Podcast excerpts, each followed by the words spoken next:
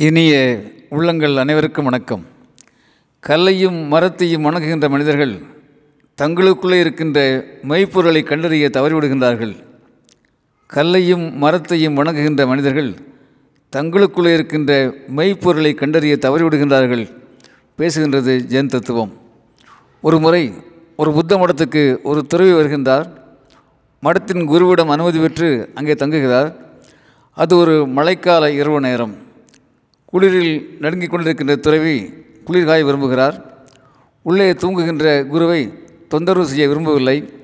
வெளியே சென்று விறகு கொண்டு வர வாய்ப்பில்லை. ஆகவே தனக்கு அருகில் இருந்த மரத்தாலான சில புத்தர் சிலைகளை எடுத்து நெருப்பிலே குளிர் குளிர்காய ஆரம்பிக்கிறார். மரத்துண்டுகள் நெருப்பில் எறியும் சத்தம் கேட்டு குரு வெளியேறுகின்றார் தங்குவதற்கு இடம் கேட்டு வந்த துறவி புத்தர் சிலைகளை எரிப்பதை பார்க்கிறார். உனக்கு என்ன பைத்தியமா? நெருப்பில் ஓட உனக்கு புத்தர் சிலைகள் தான் கிடைத்தனவா? என்று கோபத்தோடு சத்தம் போடுகிறார். ஆனால் அந்த துறவி ஒரு புன்முறுவலோடு குருவே கோபிக்காதீர்கள். கோபம் குருவின் மொழி அல்லவே. கோபம் ஞானியின் நிலை அல்லவே. அமைதியாக இருங்கள் அமைதியாக இருங்கள் என்று வேண்டுகிறார். பிறகு எந்த குற்ற உணர்வும் இல்லாமல் எந்த பதற்றமும் இல்லாமல் பொறுமையாக சொல்கின்றார் துறவி குருவே புத்தரின் கருணையால் என்னுடைய குளிர் நீங்கிவிட்டது. உங்களுக்கு மிகுந்த நன்றிகள் என்று ஒரு புன்னகை பூக்கிறார். ஆனால் குருவுக்கு கோபம் கூடுகிறது.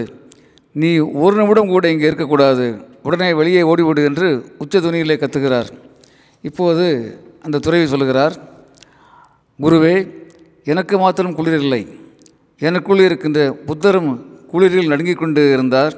ஆகவே தான் வெளியிலே சும்மா இருக்கின்ற மர புத்த சிலைகளை எடுத்து எரித்து உயிரோடு இருக்கின்ற புத்தரின் குளிரை நான் போக்கினேன் என்று சொல்கின்றார்.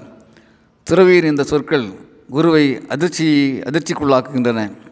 நண்பர்களே துறவியின் சொற்கள் குருவை அதிர்ச்சிக்குள்ளாக்கின என்பதை விட குருவை ஒரு புதிய ஞானத்தின் பாதைக்கு எடுத்து சென்றன என்றுதான் நாம் கொள்ள வேண்டும்.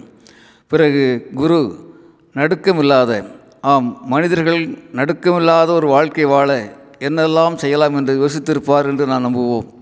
நண்பர்களே நம்முடைய சித்தர் சிவவாக்கியார் சொல்கிறார் நெட்டகல்லும் பேசுமோ? நாதன் உள்ளிருக்கையில் சுட்ட சட்டி சட்டுவம் கரிச்சுவை அறியுமோ? நெட்டகல்லும் பேசுமோ? நாதன் உள்ளிருக்கையில் சுட்ட சட்டி சட்டுவம் கரிச்சுவை அறியுமோ? என்று கேட்கின்றார். அந்த கேள்விகள் நம்மை இன்றும் யோசிக்க வைக்கின்றன. உள்ளம் பெருங்கோயில் ஊன் உடம்பு ஆலயம் உணர்வோம் தலைமுறைக்கும் உணர்த்துவோம் உயர்ந்து வாழ்வோம் அன்புடன் அரங்ககோபால் இயக்குனர் சிபிஐஏஎஸ் அகாடமி கோவை.